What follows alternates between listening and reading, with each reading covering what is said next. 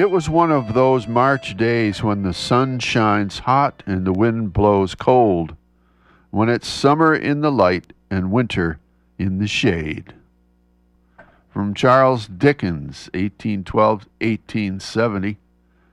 Good morning, everyone. I'm Rob McCall. This is the Awanadjo Almanac, a collection of natural and unnatural events, rank opinion, and wild speculation devoted to feeling at home in nature and breaking down the wall of hostility between us and the rest of creation. This being the almanac for March 23rd to 30th, 2012, we're going from the new to the first quarter of the pink moon. Some natural or and or unnatural events for this quarter moon. It was it was an exceedingly mild winter and record-breaking warm temperatures this past week had everyone talking, not to mention sweating. It was over 80 degrees on our peninsula on the third day of spring. Crocuses and daffodils in bloom, lilac buds turning green. And there was a morning cloak butterfly dancing about in our little orchard on the other hand, northern and central Europe and Alaska have endured record cold and snowfall this winter. Globally, NOAA indicates that average temperature for February 2012 was only the 22nd warmest since 1880 and actually the coolest since 2008.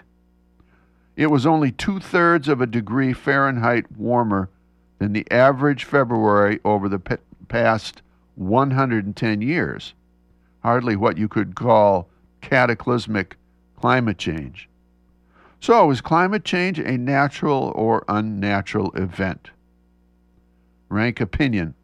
This is a loaded question, never failing to set both the global warming deniers and affirmers squawking like wet hens. Whether the current climate change is natural or unnatural depends on whether you consider humans to be part of nature or somehow above or separate from nature. Your commentator believes that humans and everything else are part of nature and dependent, not independent of her.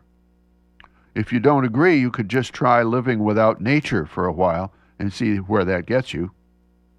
And regardless of whether you think that the planet is in a human caused rising temperature death spiral, and we will all end up toast, or that Mother Earth is in charge and things will work out pretty well if we leave them alone. It still makes sense to walk more, insulate your house, save fuel, eat local, and recycle. After all, this is what made the human race successful all along. We can adapt. And we are. The LA Times reports that the U.S. reduced its crude oil imports by 10%, and the New York Times reports that American used public transportation 10% more in 2012. And enough of the arguing about global warming. It's just more noise and hot air.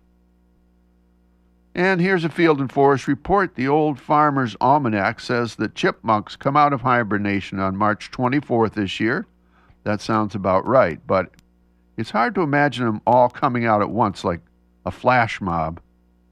In fact, I saw a lone chippy foraging for acorns about 10 days ago. Black bears generally emerge from their dens at about this time, too, often with a couple of cubs. And you may have caught a whiff of skunk in the last week or so. Those little holes dug in your yard are where they are foraging for grubs at night. Here's a saltwater report. The elver season began on the new moon. Elvers are young eels.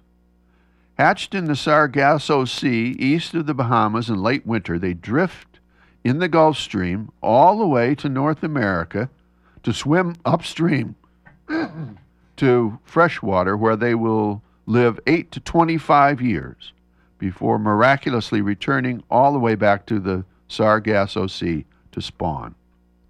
In Maine, cone shaped fyke nets at the mouths of streams catch the elvers, which may bring as much as a $1,000 a pound to be shipped to Asia where they're grown to adulthood and eaten as a delicacy. by the very few who can afford them.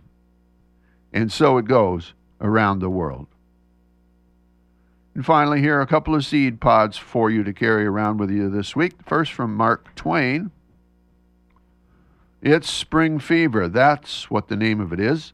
And when you've got it, you want, oh, you don't quite know what it is you want, but it just fairly makes your heart ache. You want it so. And from Margaret Atwood, in the spring of the day, at the end of the day, you should smell like dirt.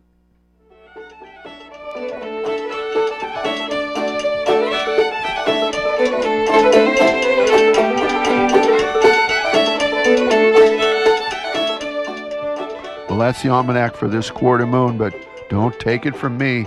Go out and see for yourself.